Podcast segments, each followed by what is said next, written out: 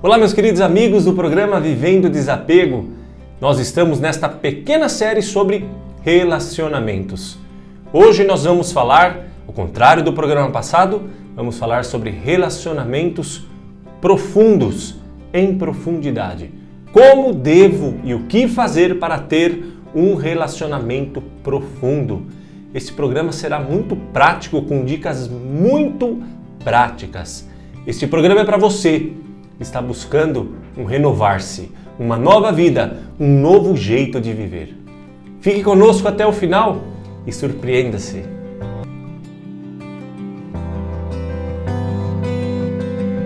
Olá, meus queridos amigos, eu sou Luiz Galo. É uma alegria estarmos todos juntos. Eu quero agradecer desde já todas as mensagens de carinho, testemunhos, gente, em relação ao programa passado sobre relacionamentos superficiais. Recebi um testemunho muito bonito de uma querida amiga minha que estava num relacionamento totalmente superficial e decidiu mudar a sua vida. Decidiu romper este relacionamento superficial e diz que vai começar uma vida nova. E é sobre isso que nós vamos falar no programa de hoje. Sobre um relacionamento, um relacionar-se novo. Porém, gente, Antes de tudo, para a gente se relacionar bem com o outro, nós precisamos, antes de tudo, nos relacionarmos bem conosco mesmo. Nós não podemos dar para o outro aquilo que nós não temos, concorda comigo?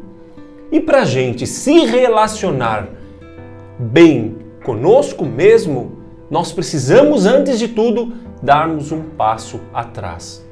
Santa Teresa d'Ávila vai nos dizer que só é possível nós nos conhecermos profundamente em Deus.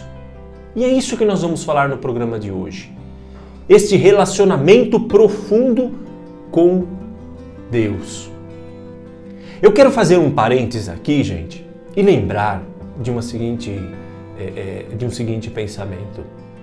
Antes, no passado, lá na Idade Média, por esse período, até na, na, na, na, na época dos padres da igreja, já no começo da igreja, onde os cristãos, os apóstolos, lutavam e batalhavam para convencer as pessoas de que precisavam de Deus, houve um grande esforço.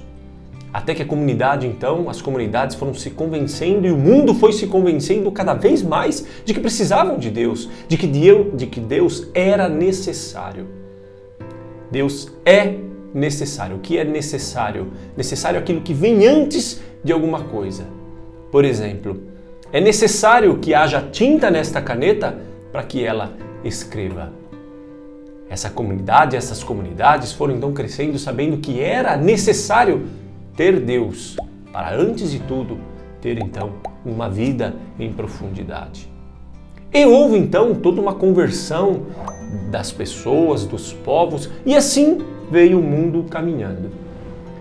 Até que um momento, quando as pessoas já estavam convencidas, até que, gente, quando havia uma heresia, as pessoas tinham que provar e dizer por que eram hereges e, e, mostrar por isso e por aquilo. Ou seja, as pessoas tentavam convencer outras pessoas de que Deus não existia. Eles tentavam convencer de que Deus não era necessário. Assim veio com Guilherme de Ockham quando quis separar a fé da razão, não que ele não acreditasse em Deus, ele acreditava em Deus, mas para ele Deus era puramente vontade, vem todo um nominalismo, mas enfim, ele começa então com o seu pensamento de que somente a ciência é necessária neste mundo, porque é a única coisa que nós vemos, que nós palpamos. E Deus então estaria lá, num outro lugar. Vimos outros pensadores que também tentavam convencer, como por exemplo Karl Marx, que vai dizer que é, Deus era o ópio do povo, ou seja, Deus era apenas um remédio de um povo que vivia num sofrimento, mas quando essas pessoas então atingissem um certo nível, não precisariam mais de Deus, iriam ver que não precisariam mais de Deus. Ou seja, o que eu estou querendo dizer é que antes as pessoas tentavam convencer outras pessoas de que Deus não era necessário. No século 21, hoje, nós precisamos entender o contexto da realidade que nós vivemos. Hoje, as pessoas tentam convencer as outras pessoas de que Deus é necessário. Que eu estou fazendo aqui no programa Vivendo Desapego?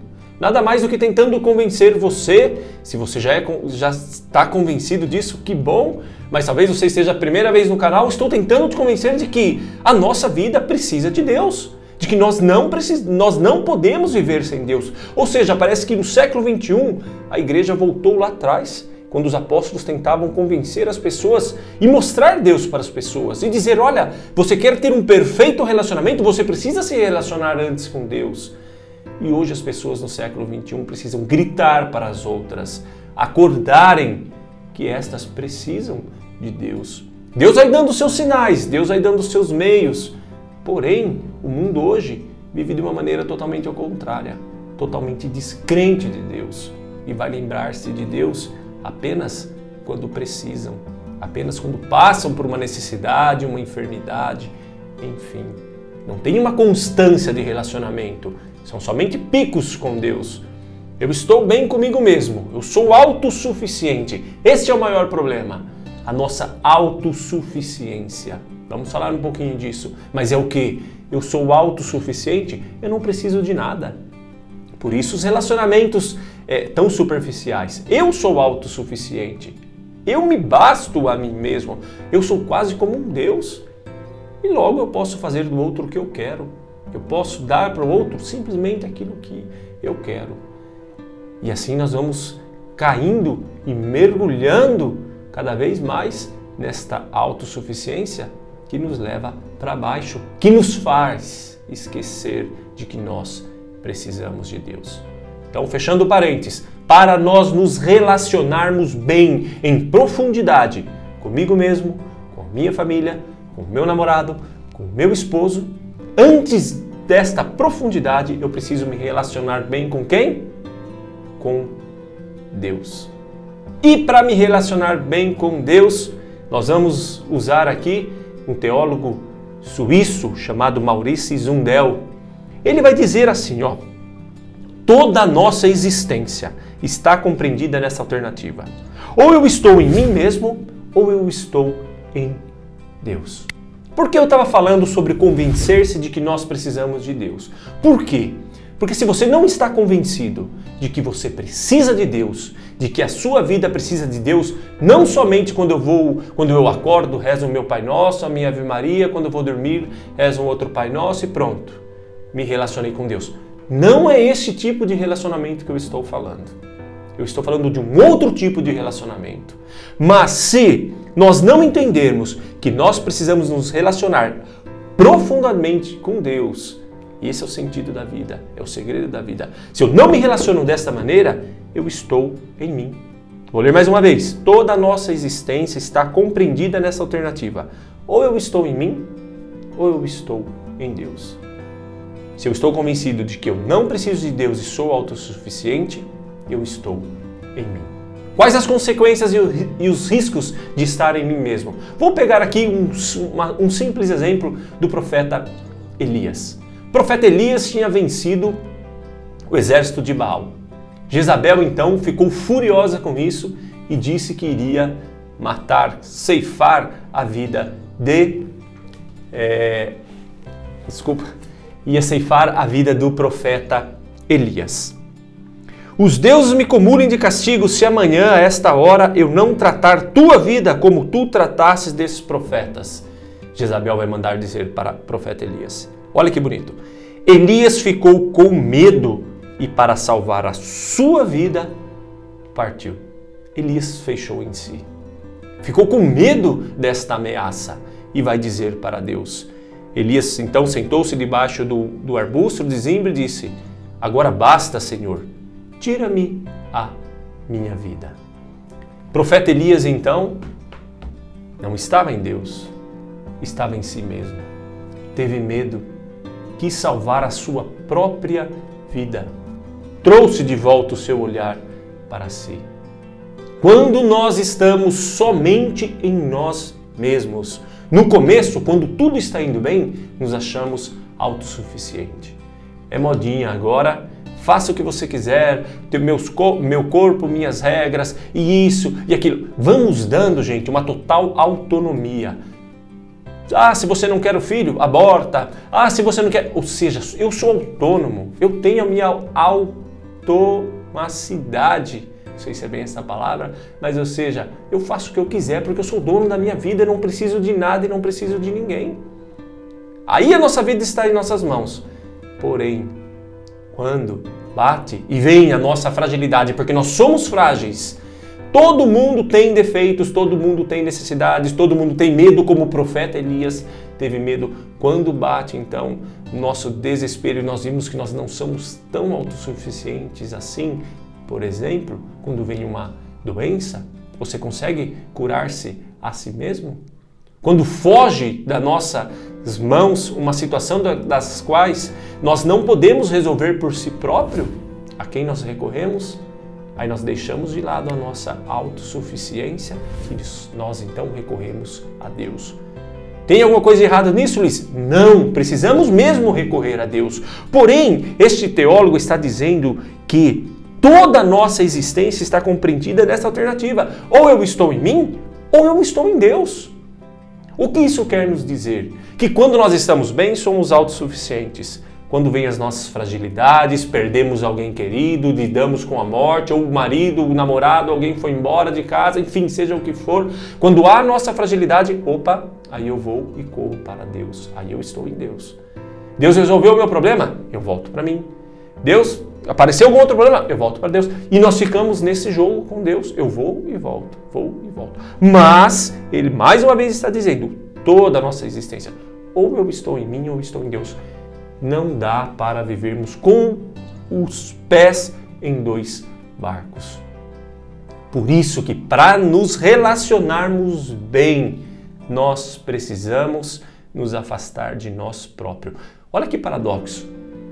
Para ter um relacionamento profundo, eu preciso me relacionar comigo mesmo, certo? Porém, eu não posso estar em mim como autossuficiente. Eu me relaciono comigo, mas com os olhos em Deus. Lembra que eu disse no último programa que namore alguém que antes ame mais a Deus do que você mesmo. Por quê? Porque essa pessoa irá olhar para você através dos olhos de Deus. O que esse teólogo está nos querendo dizer é exatamente isso. Quando nossa vida está totalmente em Deus, aí muda. Aí eu começo a olhar para mim mesmo, não mais com os meus olhos autossuficientes, mas com os olhos de Deus. Aí eu vou entendendo que eu sou frágil, que eu sou pequeno, que eu caio, que eu tenho necessidades, que eu não me basto a mim mesmo, que eu não posso fazer todas as coisas que eu quero, que eu não posso viver todos os apetites sensíveis da minha carne, porque vai me levar para o buraco, vai me levar para o inferno, vai destruir vidas e mais vidas. E ele continua então. Quando deixo de me encontrar, é a Deus que realmente encontro. Quer encontrar a Deus? Deixe de se encontrar. Praticamente, o que isso significa na prática é simplesmente nós assumirmos que nós não damos conta da nossa vida sozinho. E eu coloco então a minha vida em Deus sem pegar de volta. Porque não há uma alternativa de meio a meio, metade comigo, metade com Deus. Quando não ouço a mim mesmo, quando não escuto essa voz que fica na minha cabeça, faz isso, faz aquilo, ah, agora compra isso, agora dá aquilo, agora usa disso, agora aquilo. Quando não ouço a, a voz em mim mesmo, é a Ele que eu ouço. E o bem em sua variedade, o bem em sua variedade, consiste precisamente em perder-me nele. Quer começar a construir relacionamentos profundos, sólidos, concretos, se perca em Deus. Comece a olhar para o mundo através do olhar de Deus. Como Deus enxerga as coisas como Deus enxerga você mesmo, você vai passar a ser muito mais misericordioso com você mesmo, porque Deus olha para nós com muita misericórdia, com muito amor. Às vezes estamos aí guardando pecados, guardando mágoas, pessoas que nos ofenderam e estamos aí remoendo. E esquecemos que temos que olhar para ela com os olhares, com o olhar de Deus, não com um olhar próprio nosso, e ele diz: o programa é simples, mas sua implementação é difícil. Tudo o que se pode fazer, então, é remover os obstáculos que tornam esse encontro possível. Olha que bonito. para nós termos um encontro profundo com Deus. Olha lá, preciso de um encontro profundo com Deus para me relacionar bem comigo, bem comigo mesmo, para que eu possa me relacionar bem com o outro mesmo. Mas para ter esse encontro com Deus, há um obstáculo. Qual é o obstáculo que te impede de relacionar bem com Deus? Remover todos os obstáculos que tornam esse encontro impossível. E todos esses obstáculos resumem-se. Vamos lá, preste atenção. Todos os obstáculos que nos impedem de encontrar em Deus se resumem numa única coisa: o ruído que fazemos conosco dentro de nós e ao nosso redor. Sabe por que tua oração não tem fruto? Porque há um ruído gigante dentro de você. Há um ruído gigante dentro de mim que nós criamos, que o pecado original proporcionou para nós. Qual é esse ruído, Luiz? O tempo todo nós estamos pensando em alguma coisa, inquietos com alguma coisa, buscando alguma coisa, seja buscando em pessoas, buscando em amizade, qualquer tempo todo nós estamos buscando. O momento que nós temos parece que um tempo de descanso, ainda assim você arruma alguma coisa e vai fazer outra coisa. Ou seja, a nossa inquietação dentro de nós e ao nosso redor. Gente, acho que nunca existiu um mundo tão barulhento quanto os nossos dias de hoje. Uma vez eu fui para um lugar meio retirado, uma chácara, e fui para viver um pouco de, de silêncio, de paz. Eu lembro que eu cheguei lá, eu escutei alguns passarinhos cantando, falei, caramba, que lugar bom, que lugar propício para me encontrar com Deus, para me aprofundar em Deus, para ser uma pessoa melhor. Não passou dois minutos, ligou uma máquina, acho que era uma máquina dessas de alta pressão, de água, e começou um cara a lavar um telhado e fazer um barulho danado. Eu falei, caramba, até aqui nesse fim de mundo, eu não consigo encontrar um lugar sem ruído, sem barulho. O tempo todo estamos ouvindo ruído, gente, seja de uma música, seja da televisão. Chegamos em, casa, em casa, precisamos fazer alguma coisa. O ruído de pegar o celular, mandar uma mensagem para alguém, falar com alguém. Isso também é ruído, gente. Isso também é barulho interno e externo. Então ele está dizendo que precisamos retirar este obstáculo, tirar esse ruído que estão dentro de nós para nós podermos encontrar Deus. Se você não calar esses ruídos dentro de você, você não vai ter um encontro profundo com Deus. A única chance de escaparmos disso será de neutralizar nossa atenção, afastando calmamente nossa escuta de toda essa mistura confusa de apetites e reivindicações. Olha, afastando calmamente nossa escuta de toda mistura confusa de apetites. Afasta-se calmamente de todos os teus apetites. Para um tempo, respira e olha para você mesmo. O que é que teu corpo está o tempo todo reclamando? Quais são os apetites? É comer? É se divertir? É prazer? É carne? Qual é o apetite que teu corpo tempo todo está preocupado. Às vezes é preocupação, preocupado com amanhã, preocupado com o futuro. O orgulho da autossuficiência de querer cuidar-se de si próprio. Quantas vezes nos preocupamos tanto com amanhã e esquecemos que nós não somos donos do amanhã? Você pode dar o próximo dia para você mesmo? Você vai aí na, na, na tua vida e fala: opa, deixa eu adicionar mais três dias na minha vida. Você pode? Eu não posso, você não pode. Não posso nem, nem adicionar mais um segundo neste vídeo se não for da vontade de Deus. E a minha arrogância, o meu orgulho, a minha autossuficiência quer então fazer todas as coisas, criando e gerando ruídos e apetites dentro de mim, de reivindicações de que o mundo o tempo todo faz. Olha essa semana aí que passou esse Black Friday. O tempo todo, gente, propaganda Black Friday, Black Friday. Black... Toda hora parece que nós temos que encontrar uma coisa barata para comprar. Nem precisamos, mas temos que encontrar uma coisa barata porque está barato, precisamos comprar ruído que vai nos afastando e tirando de Deus. Extinguindo a corrente psíquica da nossa mente que alimenta esse tumulto é a nossa mente que alimenta todo esse tumulto, num recolhimento que aumenta sempre mais profundamente o vazio que nos torna disponível. Aqui está o segredo. Precisamos gerar dentro de nós um vazio que nos deixará disponíveis para Deus. Quando o total silêncio se estabelece, quando geramos este vazio, quando estamos disponíveis, quando então se irrompe um silêncio dentro de nós, é que se anuncia a presença que preenche o espaço criado pelo recolhimento do eu. Olha que bonito como faz, como Deus usa de nós e também da sua graça. Eu me recolho comigo mesmo e Deus vem com a sua presença. Relacionar-se com Deus não é mágica. Você não vai simplesmente pegar uma oração poderosa, ler, ler, ler, ler, pronto, aconteceu. Não. Deus quer teu esforço, Deus quer o meu esforço de aprofundar-se, gerar para Deus um vazio dentro de nós. O que é esse vazio que nos torna disponível? Eu tiro todas essas coisas sensíveis, tudo, tudo. E aí lembra de Santa Teresa d'Ávila, somente em Deus o homem pode se conhecer. Quando eu tirei todos esses ruídos que estão dentro de mim do mundo, ruídos externos, fiz esse esforço, quando o total silêncio dentro de mim se estabeleceu. Agora sim, eu estou pronto para receber a presença de Deus no espaço criado do recolhimento do meu eu. Que nós queremos dizer então? Crie todos os dias este espaço para que Deus possa falar com você.